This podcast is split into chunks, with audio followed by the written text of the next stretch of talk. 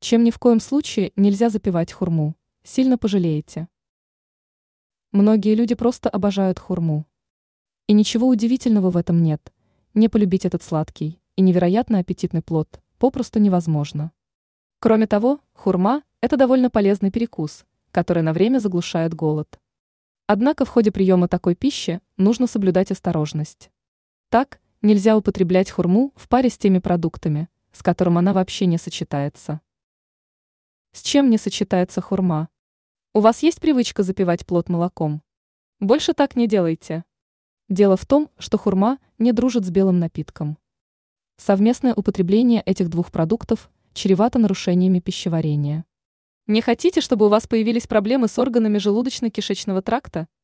Тогда не стоит запивать хурму и простой водой низкой температуры.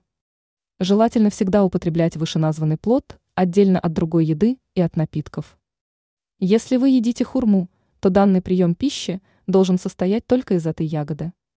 Ранее мы перечислили продукты, с которыми нельзя сочетать кефир.